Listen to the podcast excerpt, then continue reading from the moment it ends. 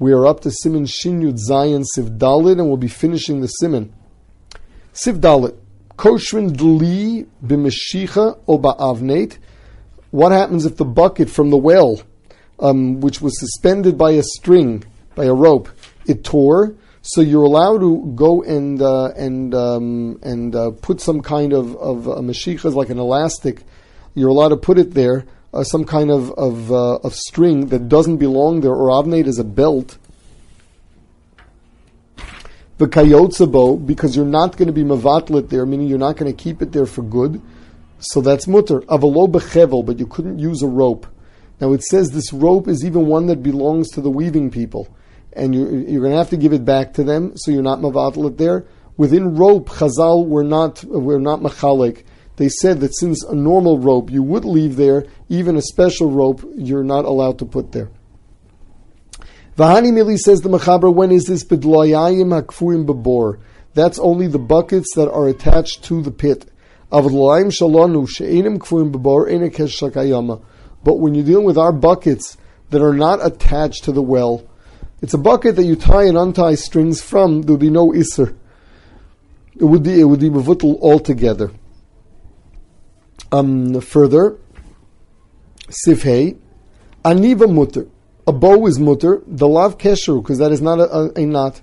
Hagov osir kesher echad lamata nogim boheter. Even if you make a knot in a bow, it's mutter. So lamaisa, the Mishnah comes out like this: um, a bow whether it's a single bow, a double bow, a triple bow, doesn't make a difference. Uh, you, you do one slip knot on top of another slip knot. The is that that is always considered aniva. It is not a kesher, and it is mutter altogether. It's interesting in Shemiras Shabbos Kehilchasa brings down that if you do a double bow in a way that it really stands, he's choshish that that is kosher, not like the Mishnah Brura. Um, whereas if you do a knot in a bow, although it's not considered a kesher shel kayama, it's considered a kesher, and or not a kesher umin. If you wanted it to stay for less than a day, then it's mutter. But if you want it to stay for more than a day, then we are choshish that that's a kesher that's not made lahatiro bobayom, and that it's aser. So that, um, say, in a, a uh, tie or shoes, you have to tie it in a way that you plan on undoing it that day. Otherwise, there would be a real shash of of a kesher that's meant to stay. Sivav, koshin chevel b'fnei apara b'shvil shalol You're allowed to tie uh, um, a rope in front of a cow that it shouldn't run away. Afilu b'beiz rashei apesach. So what you're doing is you're tying a rope on two sides of the door, on the two doorposts. What's the problem? Why? Sh- why? Sh- what is that a chiddush? V'lo chayshinan shemiyate rosha echad v'yotzienu derech sham v'yadiach rosha shedi kosher. We're not cautious that you're only going to undo one knot and then the other one you'll leave there forever. So you ended up tying a kesher olam on Shabbos. We say no, the odds are that you're going to untie both of them. Because that's the derech.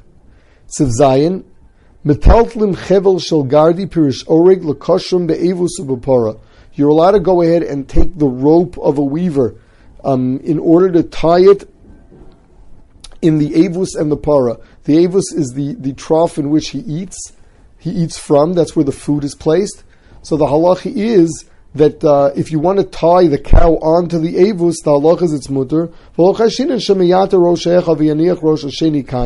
not afraid that you're going to leave the the the uh, core the, uh, the this um, rope um, on the on the cow and and uh, loose on the ground, or that you're going to leave it in the avus and um, and and uh, just untie the cow side of it.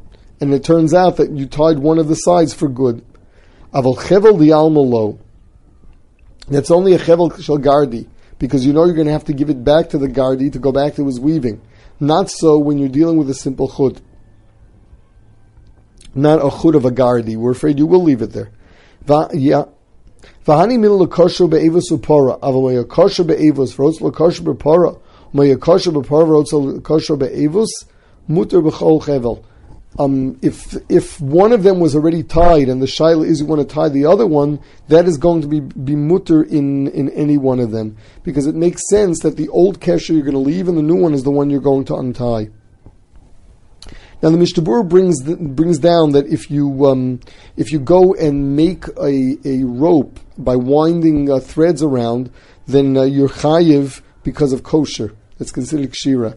On that basis, Rav Shlomo Zalman Auerbach wants to say that they take a twist tie, and uh, you know the, the whether it's a plastic or met or or a paper that has metal inside it, and you twist it around. He says if you twist it very well, that may have a din of kshira like the uh, like the Rambam there.